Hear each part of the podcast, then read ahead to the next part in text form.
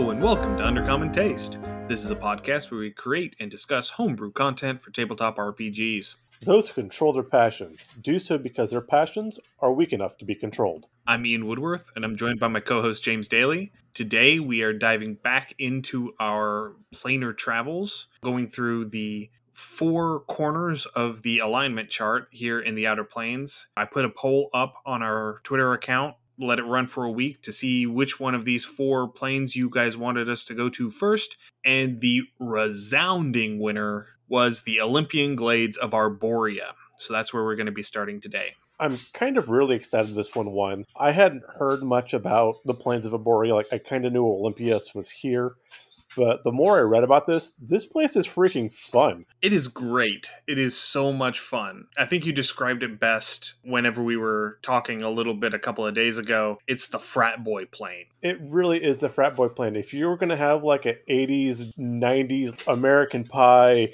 Porky's Not Another Teen Movie, it would totally be on this plane. I mean, this is just where it's going to happen. Or, you know, like Pineapple Express or The Hangover. Exactly, yeah. Any, Any of those, those like, kind of movies, they would all be happening here anything that's like about drunken debauchery, well intended humor. Harold and Kumar go to White Castle. Yeah, things that just go way too far for absolutely no reason other than just pure revelry. It's here. Absolutely. This is the plane of chaotic good alignment. This is where the court of Corellon Larethian, the patron of the Elven Pantheon, resides this is where most of the elven pantheon choose to reside, most of them on the first layer. This is also in older editions, Queen Titania of the Seelie or Summer Court of the Fae would periodically have her court here. I could see that. It bounced between Arborea, Ysgard, and the Beastlands. And you'll find out as we get on a little later why that is. But in second edition, it was also the home to Mount Olympus and the Greek gods, specifically calling them out as the Greek gods. So Zeus and Hermes and Hera and all of them, they're all here on Mount Olympus. And again, this is where like I knew anything about Olympus it was from. Again, this is where Olympus was supposed to be. Going back, you said this is where most of the elves wind up as petitioners, which I found kind of shocking personally, because whenever I think of elves, I kind of have the whole Lord of the Rings, Fellowship of the Ring elf, where they're kind of mm. dry and stodgy, which really wouldn't be here. I mean, I can kind of see it, so that was kind of a oh, okay, so they do have some flavor after all, which is kind of fun to see. Yeah, but the Lord of the Rings elf that you typically see, they may seem very dry and stodgy to the humans that are coming in, but they are known for being very musical, very natural, very easygoing by and large. If you were to go and look at the Elves of Mirkwood in The Hobbit as it's written in the books, there is a lot of festival and merriment going on in there. That is true. That's why they ended up having 13 empty wine barrels to float down the river to get to uh, Dell to get to Dell. Yeah, I mean, that does make sense. That kind of reminds me of when I was in college and I was doing my Greek and Roman Civ for some of my upper division history. Uh, the professor was telling the story that there was actually a traveling group of Greek musicians they were going, and they played at an amphitheater in Rome. And they were playing what they thought was their raucous good time music. And the Romans were just sitting there kind of bored with it. And they said, so they went and they were obviously wanting to play. They didn't know what else to do. So they played something that they thought was very humble and lowbrow. And the Romans just kind of erupted, you know, and then, then they really got into it. And so maybe that's what the elves are like. It's kind of that, even for them, their raucous good time still kind of not quite so dwarven, you would say yeah, and as portrayed in Dungeons and Dragons, they are a very ephemeral race by and large. They do keep to their Fey ancestry a little stronger than they would in some source like Lord of the Rings. This is also true. And that brings in a little bit of that mischievous nature of the Fae, that little bit of whimsy that they have, and all of that chaos that I won't want to say rugged individualism because there's nothing rugged about an elf, but but there is a great deal of individualism within the elves, which they kind of have to have considering how long they live. Four centuries of suppressed humor finally get to be released. But I know it's not really suppressed. I know it's there. It's a different flavor. It is absolutely a different flavor, yeah. The high elves tend to be a little more stodgy than the wood elves. The wood elves are the ones that are really going to have a raucous good time when they get to Arborea. Yeah. Another thing that I'm sure they probably delved and picked a bit with Skyrim, the Thalmor, that very New England aristocracy like Martha's Vineyard and the Howells from Gilligan's Island. I, I love it, you know, and just that very proper outward appearance to things. Yeah, that is very much how the Thalmor are depicted. But then by comparison, compare that to how the Bosmer act in lore in Elder Scrolls games. There are some of them who actively practice cannibalism. Right. You know, and while I'm not going to say that's good, It's not it a isn't, good time, but but it's the Bosmer are the wild the wood elf equivalent and so they are going to have that whole closer to nature more individual more primal. yeah yeah a little more primal a little more it's not fey in the elder scrolls but that more fey nature to them Yeah, I can see that. Our first rabbit trail. This Yeah. episode's going to be full of rabbit trails because it is, in fact, chaotic good.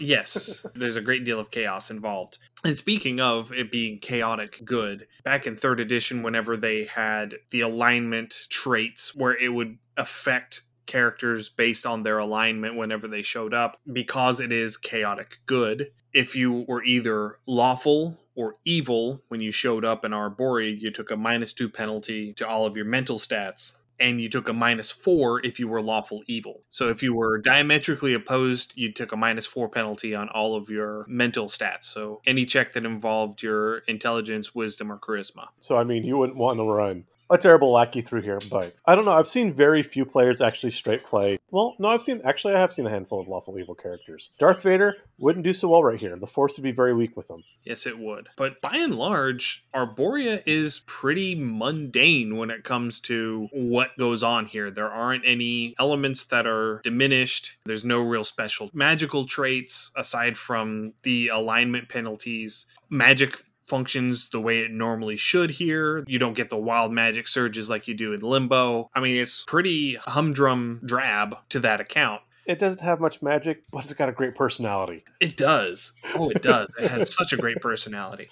So, one of the aspects that is laid out in the third edition manual of the planes for Arborea is that it is divinely mutable. So, the gods who reside here can change it at their whim. So, if you're walking through the forest and you're trying to get to a certain god and they don't want you there, they will literally just have you walk in circles. And you will very much know. the Lost Forest from Legend of Zelda. Yes, among other places. There's a forest stage like this in the old Golden Sun games as well. Oh, you played those too? I loved those. Those were Yeah, fun. those were great. The other one I think of is the Elven City, where you're looking for the uh, werewolves and the lycanthropes in Dragon Age. I didn't get that far in Dragon Age. Oh, okay, I couldn't get hold of the mechanics. It just didn't gel with me. fair enough. But yeah, so the native gods can change it at their whim. Anyone else has to use magic to do it. But the one big detail that they do drive home is that it is infinite in size. So it's almost impossible to travel from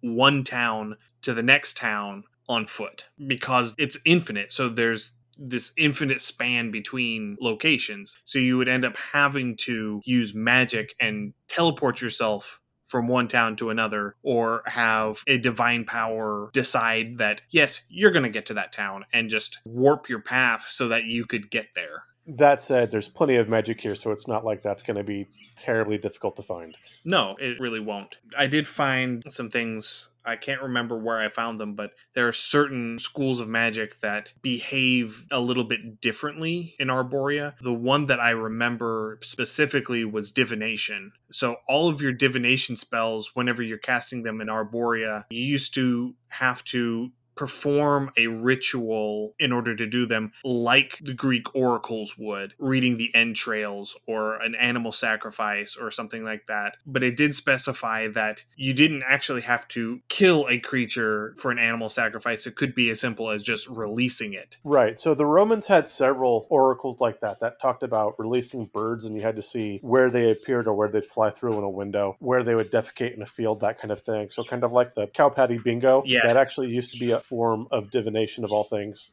oh, he pooped in square B1. It's going to be a good harvest, boys. There's a couple others, things like reading tea leaves or coffee grounds, another form of divination, casting bones, the way a candle would melt or the veins that would show up in like a blue cheese or something like that. You'd cut a cheese open and look at the veins, and that could be a form of divination as well. Yeah. So all the divination spells that you cast in Arborea used to require a ritual of that nature. I don't think it was ever specified which rituals went to which spells, but for roleplay purposes, pick an appropriate one for your character, and then you would have to perform that ritual in order to cast the spell. Depending on the DM's background or how familiar they are with different forms of magic or something like that, tarot cards could be another option. But that would be a really fun thing for DM to do is if they had to do a ritual, depending on the spell they want to cast, have the player roll like an arcana check or a knowledge check to see if they could figure out what kind of ritual would tie in with their divination spell and if they could match them up well then they it works or it gives them a bonus. And if they pick something way way off then maybe give them a disadvantage on the roll or something like that or take something off the roll. Or it just doesn't work, yeah or just doesn't work it just fizzles or gives them a false result. yeah even that oh false results with divinations are just wonderfully evil wrong plane for that but yes but as I mentioned a little bit earlier, Arborea, being chaotic good, is bordered by Ysgard, which sits between Arborea and Elysium, and the Beastlands, which sits between Arborea and Limbo. And the edges, quote unquote, of the plane of Arborea are a little bit wibbly wobbly, timey wimey. So they will shift and adjust at their own little whim. So you could be walking through Arborea for a while, and then one day you wake up and you're standing in Ysgard whoops because the border of Arborea shifted and now you're in Ysgard. So this is my rationale. This is part of the reason why the Summer Court, Titania's demiplane, shifts from Arborea to Ysgard and the Beastlands because it is in a location near the quote unquote border. I keep putting it in quotes because if it's infinite, it doesn't actually have a border. Yeah, I was going to bring that up. If it's infinite, so is everywhere the border? So you could be like dead center in Arborea and then bloop you're in the Beastlands for no reason at all other than you got blooped. I would say that being specifically at Mount Olympus or specifically at Arvandor, which is where the court of the Elven Pantheon, the court of the Seldarine, happens to be, if you were in those specific locations, the gods there hold it stable enough to where it's not going to shift on you. But if you're out in the wilderness, absolutely. You could just randomly pop into another plane. And that plays into the chaotic nature of the plane. I want to say this, and I'm sure this is going to come out horribly incorrect, but the plane kind of butterflies almost like it has ADHD or ADD. So it's there until it's, oh, look, something shiny. And then suddenly you're somewhere else. you know, it's kind of hard to have that. It does seem that way sometimes. that strong yeah. line focus, yeah, which again adds so much. I absolutely love this plane. This plane is so much fun. Yeah, and I am of the opinion that because it's a demiplane and not a realm, and because Titania, depending on which edition you're playing in, may or may not actually be a deity, she has lost that greater deity status that she has had in the older games in 5th edition. Now she is just an archfey, whatever that title happens to be. So she's not explicitly a goddess anymore. And if that's the case, then that would explain why her demiplane, while it is stable enough to hold itself together and hold its own identity, isn't strong enough to anchor itself firmly into Arborea and where the borders of the planes can shift and her plane stays put. I can see that, especially like if you look at some other lore, particularly the Winter Fae, tend to be mutable. I want to say they have different aspects they embrace depending on if they're in a good mood, if they're trying to be subversive, if they're trying to be diplomatic, if they're just outright pissed. And those traits kind of bubble to the surface quicker and their entire demeanor can change. So if the Summer Court has anything to match that, which depending on which lore you read, they kind of do. Oh, they have to. That's the mercurial nature of nature the Fae. of the Fae, right. So the fact that they shift between Elysium, Ysgard, and the Beastlands, largely depending on their demeanor or how obviously the Beastlands is going to be far more primal. I would say that Arborea is probably more neutral and more in a good spirit, and Ysgard's probably going to be more of that strong, more militant feel. But because, as you said, the Fae are so mercurial innately, that everything about the realm will likewise be mercurial. Because even if they did have that much control, I could argue that it moves because they have so much control that it just affects their surroundings depending on their mood at any given time. I was actually just going to say that if we were to keep to the whole Titania is essentially a god and that the Archfey are effectively deity level powers, that the shifting of Arborea could be a direct result of Titania's whim Yep. Like, okay, so we want to have a hunt, so we're going to shift this part of Arborea into the Beastlands so we can have ourselves a nice hunt. Yes. Yeah, that's the sort of thing that they would do because they have the power to do it. It's at their whim. They do things in the moment because they want to do them in that moment, and so why not? I would say it's probably almost even innate and they don't realize they're doing it, and the realm just suits itself to their whim. I think that they are powerful enough to know that they're doing it. I don't think they care that they're doing it. They don't view the others who are affected by this shift as being important enough for them to care. That fits. Yeah, I could absolutely see it in that regard. Yeah, that would be lore wise a perfect fit. So there you go, guys. You have a couple of options depending on how you want to interpret them. Yeah, I mean, there are so many ways to run so much stuff in here. That's what I like about this. There's so much you can do and so many different ways you can do things, and it all really works. So, as with all other planes in the outer planes, you do get petitioners into Arborea and the petitioners in Arborea come in two flavors. The first and the most common are the spirits of the elven dead. As we mentioned, the elves come here when they die. They have a couple of different ways that they can go about doing it. Some of them just disperse their consciousness into the plane itself. I'm not entirely sure what all that entails it's not really gone into in any sort of detail, but they just sort of flow into the mercurial, chaotic, magical nature of the plane. Others take the form of celestial or anarchic creatures. So, creatures that have a distinctly good or distinctly chaotic appearance to them.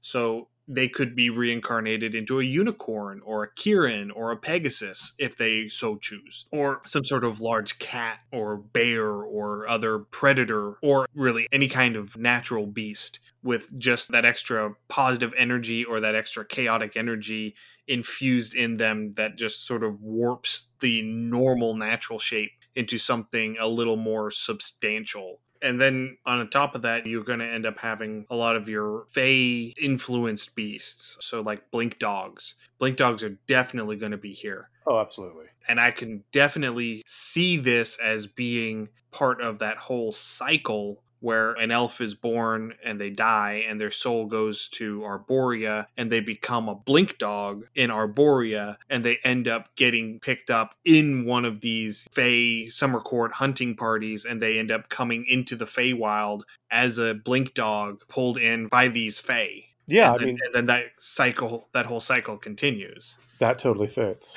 And then the third option is that they just retain their elven form and then they become retainers in the court of one of the various elven deities. And that seems to be a fairly common one from everything that I've read. They would be like the acting soldiers and the scouts and the hunters and such that are patrolling the areas around the domains of these different elven deities. And then there's the second group of petitioners who are called the Bacchae. You know, obviously derived from Bacchus, the Greek god of wine and revelry. The Bacchae are the spirits of gourmands, gluttons, and well meaning drunkards, and those who relished the act of living. This is why this is the frat house realm. Absolutely. And they just form these giant parties and they just go around and party until eternity. And that's kind of what they do. And again, this is one of those things, this runs through everything from what I've read, even the deities themselves, because especially with the Greek gods, if you've read any of the Greek epics, anybody that has the self importance and ego of a Greek god and the self control of a toddler, it's probably going to wind up here. So they're going to go. It's all boasting, it's all pride, it's a giant e pin measuring contest. Who can outdrink each other, who can out eat each other, who can belch the longest, who can hit the hardest, who can spit the furthest. I mean, this is just the full blown party and full go. 24 7. And so, as a party, if your party comes through here, you'll get pulled in one of these whether you want to or not. Someone's going to come up to you and challenge you. Someone's going to come up and say, Hey, this guy, how, how dare he? He wore the same thing I did. So let's go teach him a lesson. So, here, go spill this drink on his stuff and ruin his stuff. Go spit in his food. Go push him in the mud, whatever that is. So, they're going to try to hire you to do some sort of very sophomoric, mundane, immature prank something to kind of lower their rivals a peg or two, but it's not done with outright malice. It's all this frivolity. I mean, your stuff can get a little insidious from time to time. It can definitely be dangerous, but it's not outright evil because it is the plane of good. Yeah, as James was mentioning, they have this ability called entice. And so if you pass within 100 feet of the back Bacchae having their party, you have to make a will save. It would be a wisdom save in 5th edition, but in 3rd edition it was a will save. Started off as a DC 10, plus 1 for each of the back Bacchae in the party up ahead to a maximum of a DC 25. And if you failed that will save, you got sucked into the revel basically somebody walks up to you with a giant pitcher and everybody starts chanting drink drink drink drink Yeah, they walk up to you with the beer bong funnel. Again, this is every like teen movie. This is every you know prom night movie or graduation night movie that you've ever seen in the 80s and 90s. It's all absolutely this. It's all of this at once in your face. No go. you know what we need? What togas? We absolutely need toga. Toga. Toga. Toga. toga. but if you get sucked in, the entice ability lasts for 101 days. Or until you drop from exhaustion because all of the food and drink that you're consuming as part of this revel, it's all spirit food. It's all spirit drink. It'll get you drunk, it'll make you feel full, you get zero sustenance from it. There's absolutely no nourishment. Yeah. So you will stay wrapped up in this until you either last 101 days or you drop from exhaustion. I think a good example of this, in this case, it was Winter Court because it was done in the Dresden Files, and Dresden has far more interaction with Winter Court than he does Summer Court. But one of the first big events he saw with Winter Court, they kind of had a bacchanalia going where everybody was eating and drinking, and they had the music players playing, and they were in such a fervor of playing the music and celebrating that they literally played until they collapsed and dropped. Well, I do believe that that was the bargain that that particular because it was a trumpet player. Yeah, that he struck. That that yeah. was the bargain that he had struck. Right, but again, you see that kind of thing with Phalor anyway, where they make you celebrate or engage in this festive thing, and you lose your sense of proportion, and so you go to your physical limit, whatever that may be. Yes, and whenever it says 101 days, it is 101 prime material days because the plane of Arborea does have a day and a night that are of the same length as the day and night on a prime material world. So you have a brilliant sun that comes up through the day, you have a brilliant full moon that comes up every night, and you have these giant freaking fireflies that go up into the canopy of the trees and just give it this glow through the night. This is what every stage director for Midsummer Night's Dreams wish they could produce. Absolutely. and the last detail on the Bacchae is that if someone who succeeds on their will save is able to physically remove the affected people from the area, get them at least 100 feet away, the entice ability ends. So if you get out of that 100 foot range, it ends. But the person who is under that effect will never willingly leave that area. So, another example where this has been done fairly well in pop culture was the Percy Jackson movie, where it wasn't supposed to be a full Bacchanalia. It was supposed to be more like the Lotus Eaters in the Odyssey. But at that point, they walk into like, it was like Las Vegas, like an arcade or a casino. I can't remember which one it was I think it was technically supposed to be an arcade because it was geared more towards children. But they've got free food and drink, and everyone's happy. They're laughing. There's music, and they completely lost sense of time until they were able to drag themselves out of it. One of the characters realized what's going on, drag the rest of the party out of it, and they'd realized that like three or four days had passed without them knowing. Now they're all just completely exhausted because they spent all of that time laughing and singing and playing and dancing and doing whatever.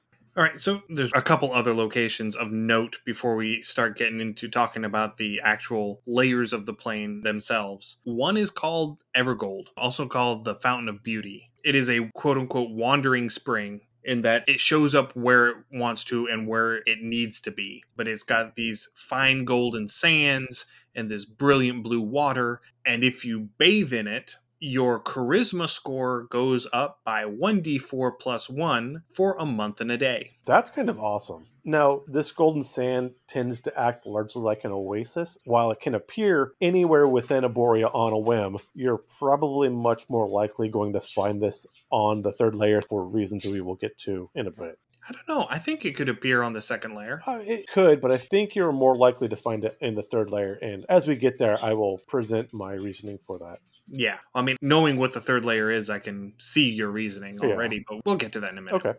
And then the other location, there are several individual cities within Arborea, particularly on the first layer. The first layer is the most heavily populated of the three. The settlement is called Brightwater, and Brightwater is Las Vegas wrapped up in a D&D fantasy setting. It is literally Las Vegas just dropped into here. The town itself was created by a trio of goddesses Lliira, the Lady of Joy, goddess of dancing and merriment, Sune, the goddess of love and beauty, and Tymora, Lady Luck, goddess of fortune and victory. Well, I mean, are you going to tell me that Vegas is not Fey magic? No, I'm not.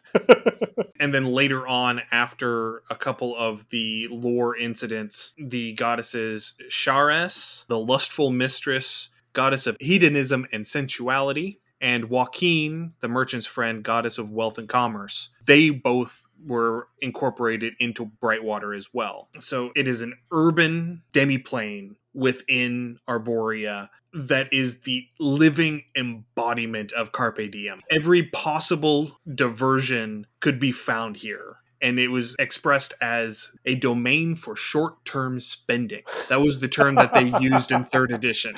That's awesome. That ties right back into that whole spirit of revelry. This is absolutely where, again, if you want to have uh, the hangover type encounter or quest line, you're going to probably do it here. Absolutely. But did you die? but did you die? But the thing that really just cements it for being a Las Vegas analog is that the courts on Mount Olympus and in Arvandor consider this place an eyesore, but it's far enough away from both of them that even though they can see the lights from where they are off in the distance, they just don't bother with it. oh, you absolutely know for a fact Hermes and Zeus are here like every other weekend. Oh, Hermes is one that is explicitly stated as making occasional trips in. He'll admit it. Zeus is like just, you know, taking the form of a goat or a swan or a feather boa girl or something. Look at me, I'm a feather boa now. Wrap me around yourself. But there were a couple of other elven deities that were expressly cited periodically in Brightwater. it's Elvis. You would totally find Elvis here. but specifically, it did say that these gods would go to Brightwater to have their fun and parties out of view of their petitioners who would probably disapprove of what they were doing. Wait, wait. They, yes, yes, the gods got away from their petitioners because they didn't want their petitioners to be disappointed in them. That's awesome. My brain just went on a wonderfully beautiful rabbit trail, though.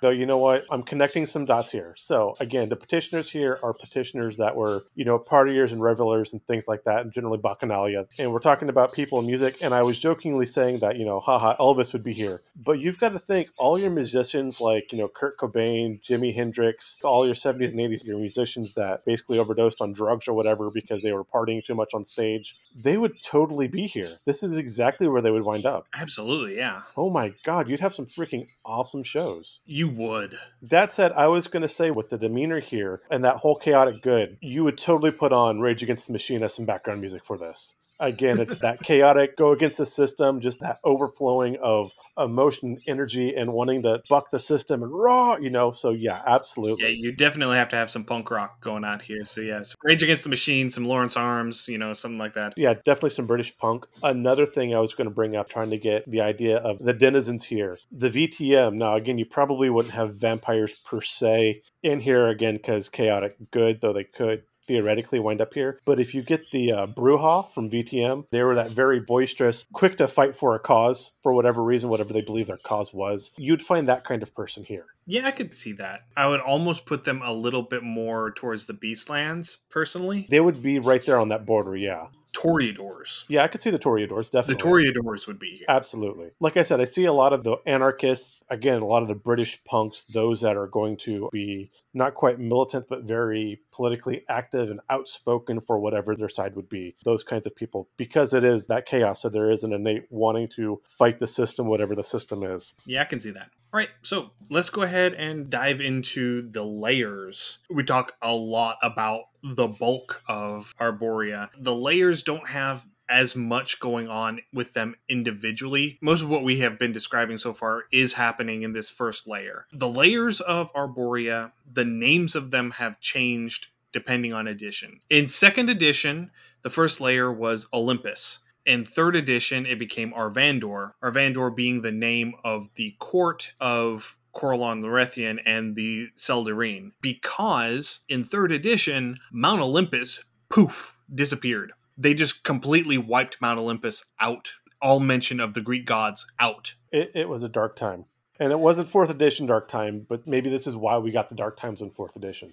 well, it's because they never incorporated the Greek gods explicitly into the game as a pantheon for a culture. Correct. The way that they did with the Norse or the Egyptian gods or the Sumerian gods. So, whenever they did the shuffle going from TSR to Wizards, they completely removed the Greek gods from Arborea. They retained that little moniker, which is why it is the Olympian Glades of Arborea but the first layer is now referred to as Arvandor because it is the location of the Seldarine court. So it is the first layer of Arborea is an infinite forest made of massive deciduous trees. So they're all, you know, your maples and your oaks and your beeches and your birches and all of your fruit bearing trees.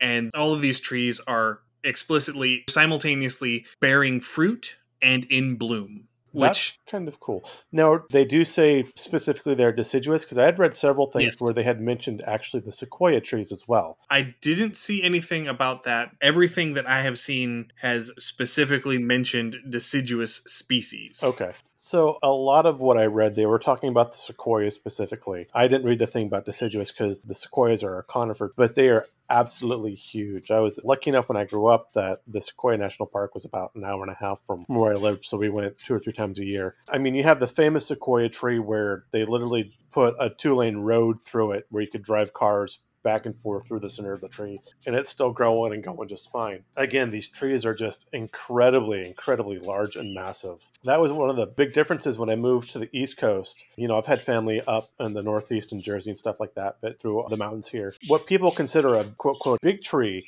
a tree that's probably three, four, maybe five feet across, people would consider that a fairly large tree out here. That would be a fairly young tree in the Sierra Nevadas where the pines there, you know, are 10, 15, 20 feet plus across very frequently. Yeah, the redwoods and the sequoias are very large trees. But some of the pictures that I've seen of some of the old growth trees that were cut down early on in our area in Appalachia, some of the trees that they hauled out were 12, 13, 14 feet across. And these are elm trees and birch trees that are that big. Right. When you had virgin forests and the trees were a couple, two or three centuries old, then absolutely you'd get them that large. But all of those trees have long since been cut down in our neck of the woods. All in the name of progress. Well, part of it was that they started on this side. Had they started on the west coast and come across east, it may have been a little bit different. They tried to use particularly the sequoias for lumber. While they have some good properties, they tend to splinter real easy once you try to mill them, so they weren't really good for actual lumber. Yeah, and it was difficult to actually fell them without them just sort of exploding. Yeah, there's that too, because again, they are so incredibly huge. These things are like two, three hundred feet tall, so when they fell, they were taking everything with them. Yeah, there was no subtle way to take down a sequoia. But what I'm getting at is here in this first layer of arborea, you have oak and maple and linden and beech trees that are giant sequoia sized. Exactly, yes. You know, you have these trees that are 20, 25 feet across at the base. That's kind of like you talk about these, and I think of the concept of the Dryads where they lived in the tree. You know, they built cities around in, in the tree, and these trees would definitely lend themselves to that kind of like the great tree in freaking Avatar, something like that but there are occasional glades within the forest where it opens up and that's where the elven petitioners who retained their elven form set up their settlements and they live this very idealized elven life in their afterlife. Not a bad life i take it. I take it yeah. But the days are filled with hunts and challenges and contests of feats of strength and skill and then the nights are filled with feasts and tales told around the fire. You work hard all day and you party hard all night. And then, whenever you're talking about the Seldarine, these elven gods, there are two categories of how they reside within the plane of Arborea. Some of them have these huge natural cathedrals that are grown and sculpted from the living trees of the forest around them. And then there are others who have these massive palaces of crystal and white marble with golden towers that befit elven royalty. And Corellon, who is the patriarch of the entire pantheon, he's got one of the latter. He's got this massive white marble tower with gold filigree and just ta da. Well, I mean, sometimes you have to impress. Yes. And it is explicit that only elves and his allies can even go into his palace. So you may be a really good guy, but if you're a dwarf, you're not getting in unless you have a personal invitation. But again, as a DM, if you're doing that with your party, there's a bajillion different ways where your party could work a favor because, again, as we mentioned before, the denizens here are always looking for some sort of favor one way or another. But to do a favor big enough to get invited in, that in its own right would almost be a reward. Again, referencing Lord of the Rings, but when Gimli asked Galadriel for, you know, just a, a, lock of hair. So, I mean, it'd be along those lines of, hey, come in here and check this out. Outsiders don't get to. That in itself would be a bard would like sell his entire family for an opportunity to see something like that to be able to tell a story. You know what I would see as a way to get in? Okay. You have to win a contest. Yeah. You have to win a contest. You have to be the first one to hunt some beastie in the woods. You have to tell the greatest tale around the fire. You have to sing the most beautiful song. You have to drink the most wine. You know, some sort of contest like that to show that you're worthy and then you are gifted an audience as a result of your victory. So you get a golden ticket? Yeah. Yeah. that's awesome. that that's how I would do it. I was going this, and particularly with the Olympic gods, just because a lot of my schooling, my research, I really loved classical history. So Greek and Roman was my thing for a long time. But if you want to do a faction type play, this is a great way to pick one of the elven gods or pick one of the Fae or pick one of the Greek gods in the pantheon and start, because again, a lot of it is one upmanship, and you get a ton of that in Greek and Roman myth. So you could do that. There's the wonderful Greek myth that Hermes stole Apollo's lutes and drove his cattle backward to steal his flocks and hide them. So now Apollo's got this minor grudge. There's another, there's actually happened a couple times in Greek history where generals were selected to go into battle, and the night before they got very drunk and in Greek cities, they had these statues called the Hermes, which were very anatomically correct, we will say. In celebration or protest for whatever reason, these generals went and broke the phalluses off of these statues of Hermes before they went off to battle. Sometimes they got in trouble, sometimes they didn't. But could you imagine you could either do something for Hermes to further aggravate Apollo, and later on the campaign, maybe Apollo holds a grudge, or maybe you do something for Apollo and you go and you have to sneak into a city and break off the phalluses of these hermetic statues. and so now in the future, Hermes is holding a grudge against your party. So you get a blessing of Apollo, but like this curse from Hermes, and you kind of have to try to balance between the two. Or you could do like Athena and Ares. The whole start of the Odyssey with Troy, Ares threw in the golden apple to the fairest, and they picked Paris to between Athena, Aphrodite, and Hera to pick who the prettiest goddess was. And they were all promising them different things if he chose them. So again, that could be these things because those kinds of one-upmanship is what this realm is entirely about. Depending on your elven lore, your fey lore, you could do the same thing here. Maybe one of the gods did something trying to egg one of these elven deities into something, and so now they've just had enough and they want some revenge. Or they were just, okay, fine, I'm going to beat them at their own game type of thing. I can see that. So, talking a little bit about Mount Olympus, because we spent a lot of time talking about Arvandor, a weird aspect of the plane is that the Olympian court at Mount Olympus and the Elven court at Arvandor are actually at the same elevation by some trick of the plane. That is odd. Yeah, it's kind of weird because Mount Olympus is the second tallest mountain in the multiverse after Mount Celestia. So it is a massive hunk of rock.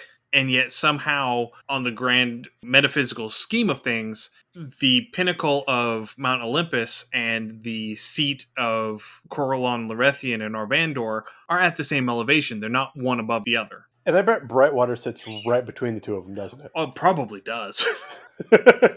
because it was mentioned that it's an eyesore to both. Both pantheons can see it, and it's an eyesore. Yeah, I bet it sits right between the two, like right dead center. Yeah, and you know it's this little neon land pimple in the middle of the forest. It's got to be that like '80s bright neon pink. Oh yeah, absolutely. So, talking about connecting more dots, talking about how this plane tends to be, as you put it, a little wibbly wobbly, timey wimey. We talked about how the edges and the borders between Ysgard and the Beastlands kind of fluctuate through here. As we mentioned, as we were talking about the realm of Hades, technically the base of Mount Olympus is in Hades. So I don't know lore wise how they've actually fixed that with technically, I guess this also borders Hades in a weird way. So, if you're going up the slopes on the outside of Olympus, you can occasionally find different curtains that act kind of like the curtains in the ethereal plane, where you can pass from the deep ethereal into the border ethereal. And it's not just to Hades, you can pass to Gehenna or Carceri in addition to Hades by passing through the properly colored curtain. Okay. And there are also tunnels through the heart of Olympus. Most of them are dead ends, but if you know which way you're going, you can actually go through one of these tunnels and also come out in one of these three lower planes. Gotcha. So, I mean, Mount Olympus in itself is a little wibbly wobbly, timey wimey. So again, it, it kind of fits here. Maybe that's why it disappeared in third edition. Maybe. So I think that pretty well covers the bulk of Arvandor, the first layer. Yeah.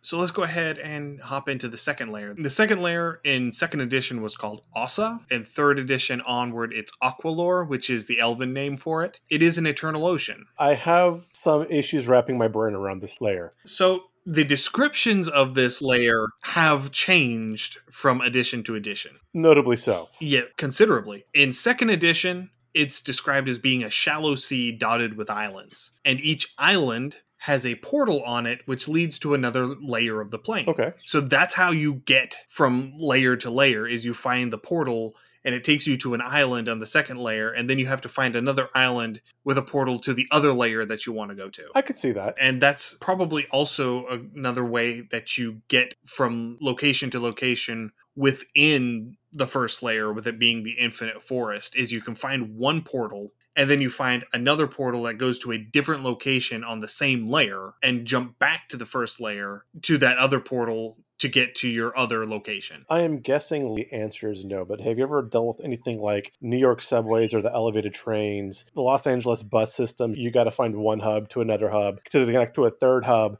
to get back to where you were initially going. It kind of sounds like that. I am familiar with the concept. The most complicated metro system that I've been on is the DC, which isn't as complicated as say New York or London or LA. Any of those sort of networks but that's the most complicated one that I've ever been on. I don't typically go to big cities. But you definitely get the point where you have to find a hub to get to another hub Yeah, to get to a fourth absolutely. place to get to where you're actually going. Yeah. It's like flying anywhere in the United States. Yeah, kind of. But anyway, so the way that I personally see the second layer in the second edition description is kind of like the Pure Lake from Brandon Sanderson's Stormlight Archive series. Have you read those? I have not. I'm not familiar with them, Okay. unfortunately. They're really good. You should read them. Okay. But the Pure Lake is this vast, shallow body of water. It's the entire thing is ankle to knee deep, but it is pure crystal clear water. And there are people who live in these little stilt houses in the middle of the lake. And it's just a very idyllic, very peaceful life. And it's called the Pure Lake. And so that's kind of the vibe that I got reading the second edition description. A little bit deeper because there are aquatic creatures here. And there are That that aquatic is exactly my problem. That is exactly my problem because when you read the Planescape book, it literally says that it is a shallow sea, two to three feet deep. So, like, how are you getting these aquatic creatures in there? It's like in a little kiddie pool or something. Those little like outdoor adobe pools that everybody have are deeper than this ocean plane is, and it just here's a giant whale shark in two feet of water. Yeah. So whenever you transition from second edition to third edition, the third edition has much more of a plane of water sort of feel to it. But plane of water as it is depicted in fifth edition, not as it's depicted in third edition, because it does have a surface and it does have a bottom. right. So it's not just all water. Yeah, so it's not just an infinite globe of water. This becomes the little mermaid with Poseidon and your mermaids kicking around. Yes. But in third edition, there are no islands anymore because the weather above the water is so chaotic and so sporadic and so prone to just whipping up into a very violent storm that it just washes away anything that comes up above the surface. I could see that. So, a DM note if you decide to use this version of Ossa, we are hereby requiring you that your party has to run into Kevin Costner at least once. Maybe. So the primary deity that you're going to run into in this second layer is the elven god of the sea elves and the oceans. In second edition, his name was Sashelas. In third edition, they changed his name to Deep Sashelas, and I can't figure out why. I think maybe just because they made the water deeper. Maybe. That's the only thing that I can think of. Uh, literally, I can find no record anywhere in my scouring of the internet that indicates why they changed his name from Sashelas to Deep Sashelas. None whatsoever. Maybe like that was his birth name and he was trying to be trendy. And so you kind of go from like Billy to Bill to William as you get older. Maybe just. But Deep Sashelas has this palace made from coral, gold, and white marble with blue and green veins running through it. And the water in this layer has a very faint, radiant glow to it. And by Deep Sashelas' whim, all creatures can breathe in the water. I like it. yeah, that's just such a neat little detail for navigation purposes. Like, oh, yeah, you don't have to worry about water breathing. We took care of that for you. We got you. Until you piss Deep Sashelas off and it's like, everyone except Yeah, except you. You're not welcome here anymore. You can drown now.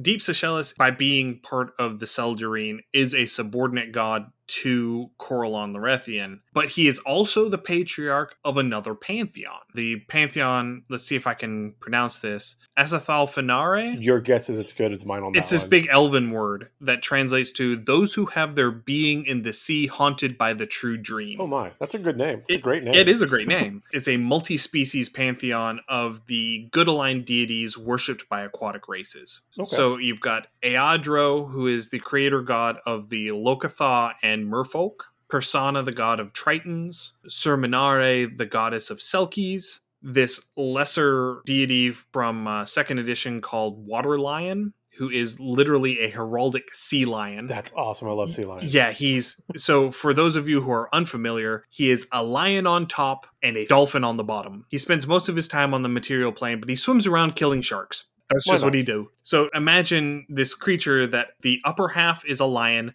the lower half is a dolphin, and he's about 30 feet long. And he just swims around killing sharks. And uh, I'm assuming saving shipwrecked sailors. Maybe. He is good aligned, so he might be. And then there's Trishina, who is the creator goddess of a race called the Shalarin, who are called dolphin folk in some text. They're humanoid race, but they've got the webbed feet and the webbed fingers, and they've got this big sort of lionfish almost crest going on their head. And they've got that smooth gray skin that a dolphin has. They kind of look like deep ones, Okay. but that's that's who they Almost like the merfolk from Harry Potter. Kind of, yeah. But she is the creator of the Shalarin. She's also the goddess of dolphins.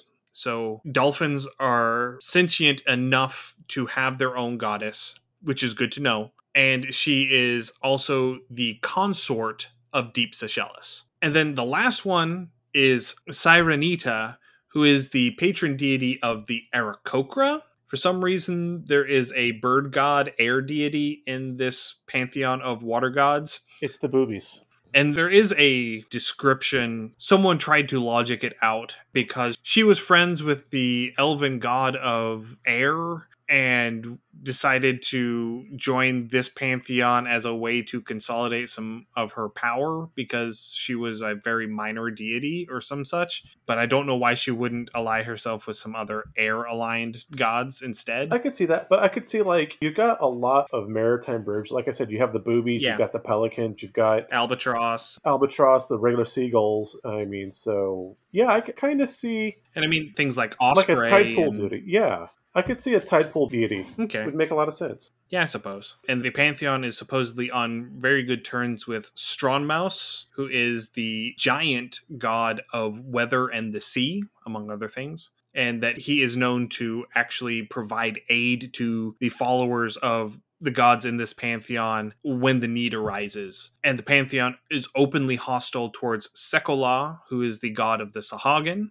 as well as Umberlee and Panzuriel. So Umberlee is the chaotic evil goddess of the sea, which we referred to by one of her names as the Sea Bitch. Yes, still a great ship name. Yeah, she is one of the primary gods that is opposed by this pantheon. And the last real important detail to note with this second layer with Aquallor is that it is the terminus for the river Oceanus, that river that started in Thalasia on Elysium, the layer of the plane where Pelor has his little palace. It starts there, it goes all through Elysium, it cuts across Ysgard, and then it comes into this layer of Arborea. But there are whirlpools in Arborea that if you're not careful, you'll get sucked through them and you'll end up in Thalasia back in Elysium. Or if you're not careful, you get sucked through them and end up in the plane of elemental water. Either one's not a good time. yeah. Well, I mean, at least you wouldn't be terrible. but you know, you pop out and suddenly you can't breathe the water anymore. That's right. So that could be a problem. That is a little problematic. Yes. and depending on who you are and what your intentions are, just showing up in Elysium would probably not be good for some people. Yeah. Granted. So on one side of Oceanus, you've got Benny with all the horses, and on this side of Oceanus, you've got Brendan Fraser.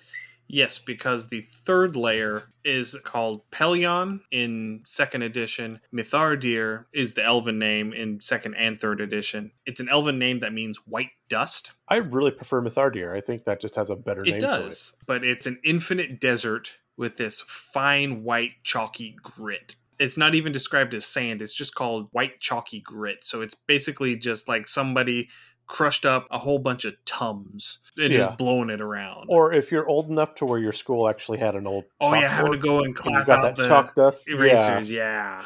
yeah, that. For those of you too young to remember that, we feel for you.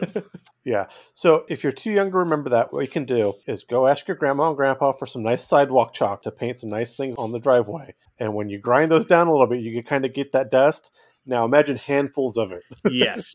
But all white. You poor unfortunate souls, you don't know the joy of being picked to actually go and clean the erasers. It was a joy. You got to go outside and clap the erasers together in these giant white plumes of dust that you really shouldn't have been breathing, but you were five and you didn't care.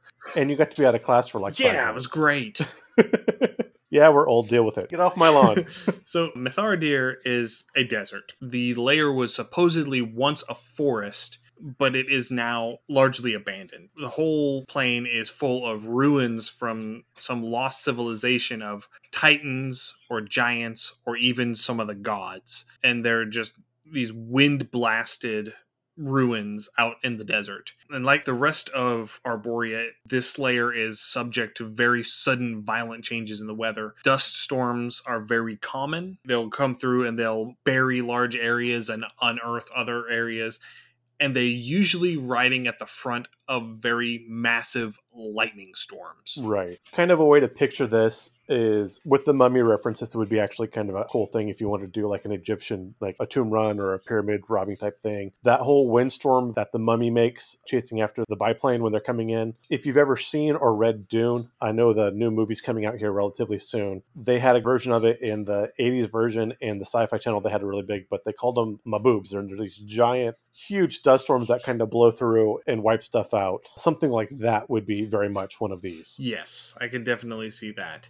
And so, one thing that is notable is that despite it being a desert, the temperatures don't swing to extremes. It is a very temperate temperature. So, for those of us using the Fahrenheit system, it would be sitting somewhere between 70 and 80 the whole time. Probably looking about 20, 25 or Yeah. so in the Celsius scale. So it is a desert in the lack of water and precipitation aspect, not necessarily the extremes between hot and cold like you would see in Like the Sahara or the Gobi. but going back through, because again, this is a very dry place. We mentioned that the Golden Oasis, Evergold, because again, it is an oasis. It does appear where quote quote needed. I think you're going to be far more likely to find it here than you would say Oceanus, because you're not going to need a freshwater oasis if you can breathe and drink ocean water just Well, I was I was Um, I was picturing it as being on one of the islands. That could be a possibility, yes. The other thing is, I could definitely see Goldwater being a waypoint in a map for something like a necropolis or like a hidden magical city that tends to move. And so finding Goldwater Evergold. is like Evergold. So finding Evergold is the last waypoint to find the ruin or the city or the end location you are looking for. And because itself moves, that makes it more of a challenge to find said location. but it is explicitly stated that Hanali, the elven goddess of love and beauty, she knows the location of the pool at all times. So if you can gain an audience with her up there on the first layer, maybe she can give you a token or a favor that you can use to navigate to it. You know what you get? You get the compass that Jack Sparrow has. Yeah. The compass that directs you to your greatest desire? Yeah. Yeah. I can see that. And so it moves and it goes until you're dying of thirst and then it points dead to it. Maybe. I like it. But yeah, and so again, you can go back to that first layer and then, so how are you going to win Hanali's favor? What are you going to do? Because I mean, I'm sure this isn't information she's just going to give out at a party. Like, oh yeah, by the way, just go here, take a left. There's a 7 Eleven there. You'll be great. That's not going to happen. This is very valuable information. So you're going to have to earn it one way or another. So in third edition, they describe it as being completely devoid of all living creatures, as an empty layer. But in second edition, there were creatures here. And actually, one of the gods of the Egyptian slash Mulhorandi pantheon, Nephthys, had her domain here. And for those of you who are familiar with Egyptian mythology, she is the sister of Isis. She was married to Set, and when Set murdered Osiris, she helped Isis. Once Isis gathered up all of the pieces of Osiris, she brought Osiris back from the dead. A little bit of family drama. And then she It- I left mean, Set because her husband killed her brother-in-law, and that just didn't sit right with her. I, I- mean, Christmas was going to be awkward afterwards. You're Egyptian. Jesus came over and he was a little kid. He was being chased out. And then, you know, you have this weird dinner and you got to sit there with the guy that killed your brother in law and the brother in law staring daggers at Set. And they're like, dude, you know what you did. Just admit it. You know what you did. And so, yeah, the table gets really weird. There's water, there's wine. I don't know.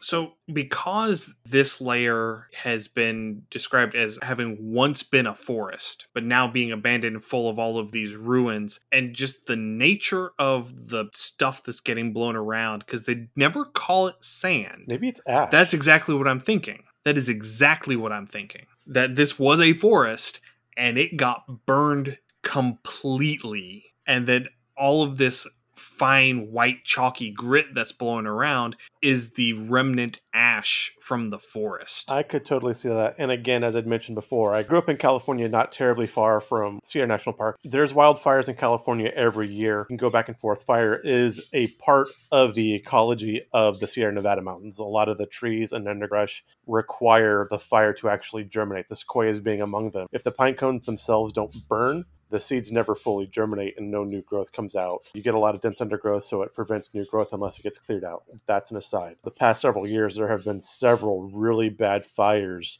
in the areas I grew up in. And so the concept of seeing this dense forest area, the thought of it turning to ash is very present in my mind currently because, again, a lot of these fires are where I spent my summers and Christmases and went on trips and fishing and stuff like that. So, and so I can definitely see running an adventure here in this gives you that whole Indiana Jones go out into the desert and find the ruins that you need to find to go into and navigate all of these traps in order to finally come to the final room and you face the final boss and you get your big artifact that you're hunting for. oh, This is oh. perfect for that sort of an adventure. Here's a weird twist. It would be hard to do. It would take a little bit of gymnastics from the DM to explain why the person is there. Okay. But you go through all of this, and again, it is one of those Indiana Jones. Another good scenario I brought up with Ian again, talking about the other Avatar Last Airbender, is when they're looking for the library that's buried in the sand with the sandbenders. It's the quenchiest.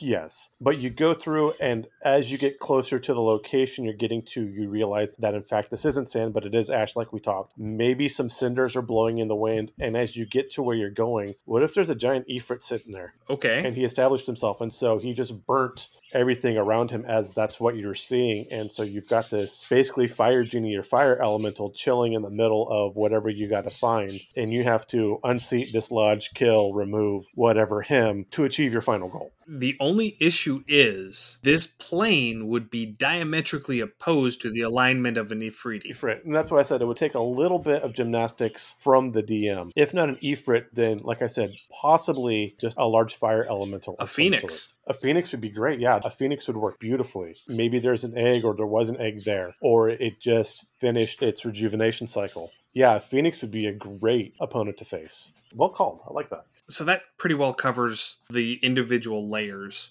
Let's go ahead and talk a little bit about some of the creatures that you find in Arborea. The first most prominent one, especially from second edition, is the Eladrin. And the Eladrin did not used to be these seasonally attuned Fey elves from the Feywild. They used to be the offspring of mortal elves who were part of the Seldarine court that were born in Arborea. So they had that celestial infusion into them to where they were effectively immortal, but they were just super powered elves, basically. These are kind of like your night elves from WoW almost with the Moonwells. yeah. They had that immortality, they had a sprite form, but they were largely immortal and unkillable and very densely magically infused. Absolutely, yes. So with the Eladrin, they had the cold iron vulnerability of the Fey, but they also had immunity to lightning damage, and they had immunity to magic missiles, which would have been force damage. That's impressive. Yes, they were immune to lightning and force damage, and they were resistant to cold fire and poison damage, just as an overarching Eladrin trait. That would make for a very difficult battle. I like. Absolutely, yeah. Oh, they were tough. Most of them were in the 14,000 to 22,000 XP range. The highest ranking ones, the Tulani, were on par with Death Slaad at 27k. Oh wow. Yeah, they are stout. So there were seven different variants of Eladrin, and I'm going to go through them briefly here in a minute. You had four lesser and then three greater Eladrin. The lesser Eladrin could travel to any of the upper planes. They could travel to the Outlands, which is where where Sigil and actually did find out that despite all of my knowledge of the English language, it is codified in the second edition Planescape books that it is pronounced sigil and not sigil. It still kills me a little bit inside every time I say it, Same here. but Planescape appropriate, the city's name is Sigil. And if you are curious, it is on page four of the second edition Planescape Sigil and Beyond book. so are the seagulls from Sigil. just because I'm on the topic, I'm going to go ahead and just read this little sidebar passage We can excuse the fact that you slaughtered two Yugoloths before you realized where you were, outsider, but you pronounced the name of our fair city Sigil, not Sigil, and there can be no excuse for that. So that is a direct quote from page four of this book. So, yes, unfortunately, it is pronounced Sigil. But anyway, that tangent completely out of the way. So Outlands is where Sigil is. So the Lesser Eladrin could go to any of the upper planes, so any of the good aligned planes, Sigil and the Outlands, or the Astral Plane. Those were the places that they were limited to going. The Greater Eladrin could travel to any of the planes that they wanted to, and they could pass into any plane without being summoned, which made them unique among the outer plane native races. So, like the Guardinals and the Divas and the Archons and the Tanar'ri, which are the demons, the devils, Yugoloths, any of those races that are native to the outer planes, none of them could actually travel to the material plane without being summoned there. And the same goes for like genies genies can't leave the elemental plane and go into the material plane without being summoned. The greater Eladrin could. Which is fairly damned impressive. Yeah. And it's because they had that mortal elven lineage that was just infused with all this celestial energy. But they did have a rule that if they were traveling on a material plane, they had to travel under a veil and disguise themselves as a human or demi human native to the plane they were traveling to. And if they violated their veil, they had to return to Arborea for 1001 years before they could travel to the material plane again. So they were kind of the prime directive. Yes. They had to go sit in timeout. Yeah, that's really funny. So going through, talked about the other creatures from the various planes and how they couldn't travel the material realm. How do the Modrons get to the material realm then? Or why are they allowed?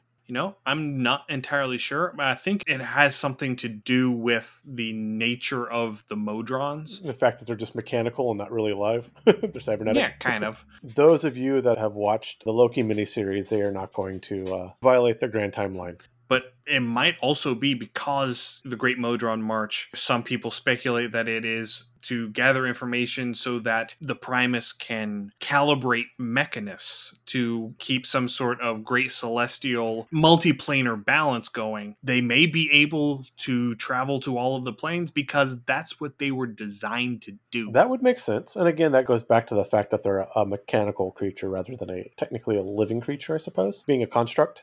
Right. So the Eladrin, they're not really governed by an overarching court, but there is the Court of Stars. The Court of Stars is ruled over by the Eladrin Queen Morwel, also known as the Lady of the Lake. Oh my. And she is considered the cultural authority as acknowledged by all of the Eladrin. They acknowledge that she is the most powerful of the Eladrin and they acquiesce to her authority. But like I was saying, we have seven variants of the Eladrin. I'm going to go through the four lesser Eladrin first. The first one are the Bralani. They are native to Pelion, the third layer. The Bralani can transform themselves into a living windstorm. So basically, they transform themselves into an air elemental. And one of their details is that they can only be hit by plus one or better weapons. So they are inherently magical. They are able to transform themselves into a literal dervish all of them are exceptionally strong. They all boasted 18 strength, which for second edition, having an 18 strength was a huge, huge, deal. So they had a very Bedouin feel. They were nomadic, they traveled in small groups. They were very proficient with bows. They would use harrying and skirmishing tactics whenever they had to fight something. They sound very much like Fremen.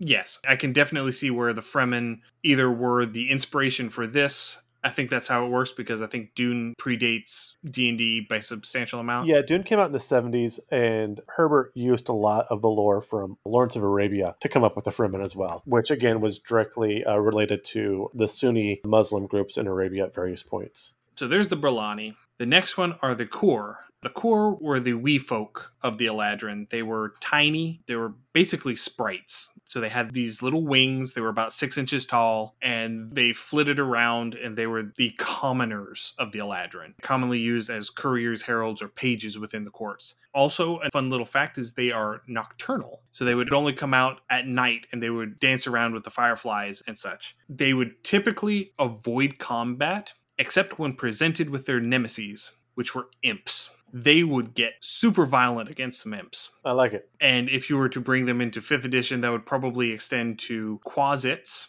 because quasits and imps were all lumped together as subgroups within that group in second edition. And it also states that they don't much like mephits either. I could see that. And again, that's kind of those lower planar type creatures. And they had rapiers that were treated as plus one daggers and little bows and arrows, and the arrows were treated as plus one darts. So they're not going to deal a ton of damage if they attack you, but it's still going to hurt a little bit. This is kind of like Tutu in the Zalgar. Yes.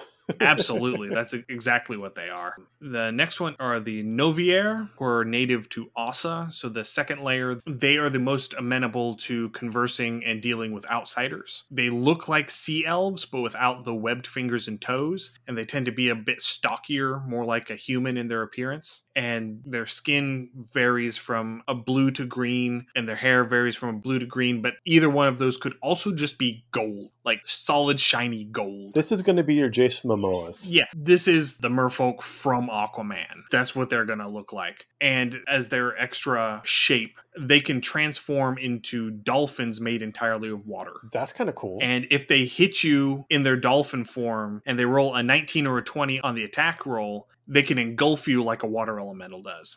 That's awesome. I would love to see these things at SeaWorld. You have the splash zone, they just jump into the crowd. Yeah. and despite being a lesser Eladrin, they would periodically travel to the material plane to trade with nymphs or merfolk. And they were the ones that were most likely to engage in trade because they really liked gems and jewelry. okay, gotta respect that. You know, gotta love the shiny things. and they would fight with tridents and nets naturally because Aquaman. And the difference is that their nets, unlike what we have that our player characters can use that have like a 10 foot, 15 foot range on them, these nets have a 30 foot range underwater and a 60 foot range on land. Oh my.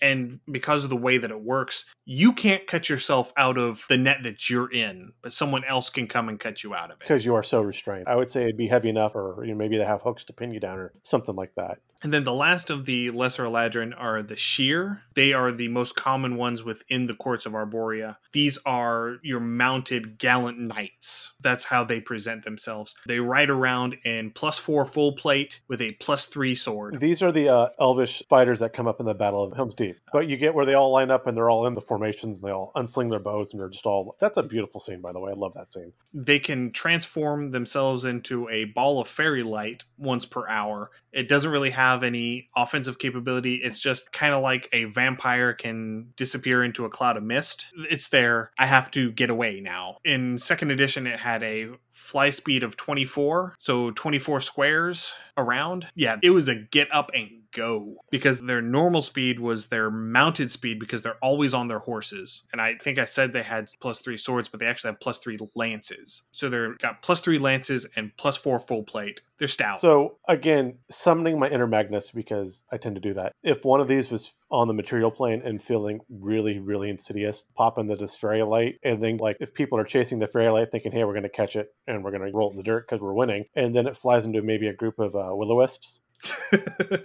yeah. But the one detail that we need to cover before we move on is that their horses, when the sun is down, they can fly. Because why the hell not? Just, just why not? You know what? No wings, no, and your horse can fly. Well, I've never seen an elephant fly, so meh. Yes, their mounts can fly when the moon is out. Okay, I've got nothing. Sure, why not? so going into the three greater Eladrin, the first are the Firre. These are the ones that are consumed with a passion for art and music and beauty. They like to live as wandering minstrels and bards within Arborea. They're the most likely to go to the prime material plane and seek out mortals, looking for artists to patronize and to aggrandize. And they have either a plus three greatsword or plus five javelins that turn into bolts of fire when they throw them. That's kind of awesome. And I'm not going to say anything about a bunch of red haired bards running around. It's not just that they have red hair, they also have, They also have red fiery eyes. red eyes. So these, I think, could almost be confused for tieflings really fast. Well, they would have to be under a veil if they went into the material plane. But still, a tiefling would fit that real quick because, again, the red hair, red eyes. I could see Why that. not? Yeah. But whenever they become angered and they go to go into their alternate form, their gaze can blind a creature for 2d10 rounds and deal 1d10 fire damage when doing it. Oh my. And so their alternate form is they transform into a literal pillar of fire with a fly speed. Okay, why not? Let's do it because this isn't even my final form yet. and because they're very musical, they're bards. Let's just straight up say it, they're bards. At will, they can sing and use charm, hold person, sleep, or suggestion out to 50 feet. At Wow. will. That's Yeah. yeah. I'm not messing with these. I, yeah, I'll, I'll take a pass. And they have a they radiate a 10 foot protection from evil aura just to round things out. because they are creatures of inherent good. And again, these in second edition were some fairly beefy Oh, creatures. yes. So these aren't something you're meeting in mass. These are something that your parties hopefully on the good side of when your party's like level 15, 16. The next one are the Gale. They're the knights errant of the Eladrin. They resemble high elves, but they have opalescent eyes and they have this just faint glow to them at all times. And their alternate form is, and I quote, an incorporeal globe of eldritch colors five feet in diameter. That's a little terrifying. What's even better is while they're in that form, they can shoot laser beams that deal 2d12 damage. The hell? okay, they turn into a disco ball. We got it. Yes. All right, so we're going to summon our inner John Travolta and just kind of get those hip thrusts going. and when they're in their humanoid form, they have a plus four longsword that deals an additional 1d10 positive damage or radiant damage to evil aligned creatures. So what you need is like a group of celestials and like one of these kind of as a vanguard as you're running through for the end of your campaign to like get you into the, the citadel of whatever you're going or something like that. yeah. Like, wow. Okay. Okay. But I'm not done yet. So, like the firre can look at somebody and blind them and deal fire damage. With a gale, it is specifically with evil creatures. If they have five hit dice or less, she looks at them, they fail their saving throw, they die. So this is what's actually inside the Ark of the Covenant in Indiana yes, Jones. in their disco ball form. That's right. So if they succeed on their saving throw, or if they have more than five hit dice, or if they are not evil aligned, they will also fear for 2d10 rounds. Okay. Yeah, I'm not messing with these things. Magnus is taking the high road and taking a solid pass on this one. And then double up on this, it has a double strength protection from evil, whatever that means. Is that like double secret probation? It- whatever the benefits from protection from evil in second edition are, double them, and that's what it's got. But there are two of them. Plus, a globe of minor invulnerability, so they are unaffected by spells of third level or lower, and protection from normal missiles, so you can't shoot them with non magical ammunition. Why the hell not? Okay, yeah. That would be incredibly difficult to fight. Yes. And these are individuals that would tend to go to the material plane to act as advisors and counselors and often aid mortals, especially all of your rebellions. So if you have a rebellion against a tyrannical leader, you would probably have one of these Gale acting as an advisor to whoever is running the rebellion. You know what I could see this in? Something not exactly the Curse of Strahd, but something along those lines where you've got an evil, entrenched vampiric court or something like that. Or you've got a demon that's overtaken an area, maybe posing as a mortal in the material realm. And this would be its counter. Yeah, I can see that. So the last one are the Tulani. They are the High Lords of the Eladrin Court. They are the big bads. And you thought the Gales were good. These guys have got it more. So they all carry a plus four Sword of Sharpness. So the Sword of Sharpness in second edition, if you're familiar with the Vorpal sword that decapitates on a critical hit, the Sword of Sharpness is capable of dismemberment and decapitation Okay. just as The Snicker yeah, Snack? Snicker Snack. They have the same frighten or kill ability that the Gale have, except that the cutoff is eight hit die instead of five hit die. Okay. And it also blinds the creature. Fair enough. And it can assume the secondary form of any other Eladrin at will. So it can change into a water dolphin, it can change into an air elemental, it can change into the disco ball. And if it changes into the Gale's disco ball form, its light beams never miss and deal 3d12 damage. Sweet Jesus. You know what? I'm seeing this and I am suddenly thinking of the description of the angels in the book of Isaiah, where it was the circles upon circles and just the rings of Yes. eyes. I am seeing some inspiration here. Just a little bit. Just a little bit on these. All right, so the Tulani didn't wear armor, but they had They are armor. they have the same ambient bonuses that the Gale have. So they have their double protection from evil, their minor globe of invulnerability, and they have their protection from non magical missiles. Plus, they can only be hit with weapons of plus four or greater, or cold iron. So yeah, you would want to get you some cold iron weapons if you were going to go and take on a Tulani. I could see this getting swarmed by like a bunch of cavemen or like a super primitive people. Well, it wouldn't be a cold iron wouldn't be cavemen, but like early Iron Yeah. Age, a Roman legion. There we go. Just going through and finally pinning one down. Maybe that could be like the point of lore or something like that with the town is that their legion defeated one of these things, and now there's Maybe. that would actually be a good point of lore to run. Actually, that'd be actually kind of cool. And so now there's like a grudge and there's like a yearly celebration, but this thing's wanting its revenge. And maybe since it gave up its form and a thing to fight this legion for whatever reason, it has to wait its thousand and one years. Yeah. And it's ticking over. It's coming back because it's pissed. Yeah, I can see that. And so, in addition to all of its inherent magical stuff that it's going to have, it can grant one wish per year. Okay. And it can cast its choice of Meteor Swarm, Power Word Kill, or Time Stop once per day. yeah, I like it. So the Roman legion knocked this thing down despite all of that, and it's just bitter. Yeah. So those are the Eladrin. And Those things are crazy. yeah, they were. And I can see why they nerfed them like they did. just a little bit, yeah. And I have to say, I like the lore feel that you get from them now being from the Feywild and have them Yeah. being tied to the seasons. I like that. But I want some Celestial Eladrin. Especially since the fifth edition one paragraph that you get on Arborea does mention that there are celestial elves in Arborea. They don't call them Eladrin, but they do say that there are celestial elves. If only there was a homebrew podcast that did write ups on creatures that ported things from older editions to fifth. yeah, I don't know who would do that. Um, But anyway, moving on to some of the other creatures because we're running way long. Way long. One of the creatures, I'm going to go into a little bit more detail on this one when we get to its native plane of Ysgard, the Lilendi. So the Lilendi are the guardians of the infinite staircase within Sigil. They are these weird chimeric humanoid creatures. They have the upper body of a human, typically a female. The lower half is a snake. And they have these angelic sort of hawk wings. So if you really want to piss one of these things off, just call them a yuan-ti. I mean, if they even really cared. I don't know. I would see that as like a huge insult.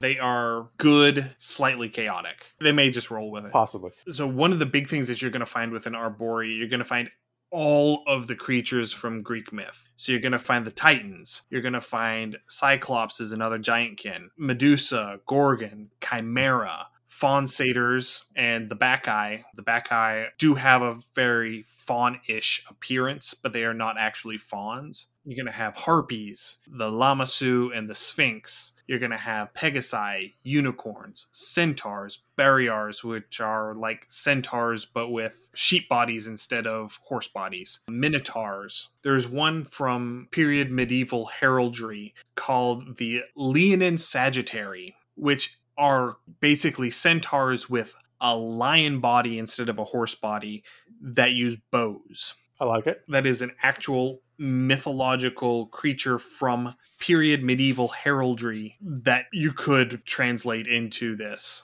If you've ever played Legend of Zelda Breath of the Wild, they actually have a couple of these as fightable creatures that you can come across. They call them Leonids, Okay, so you're gonna also find fey spirits and fey creatures strangely enough. because the summer court is Summer here. Court.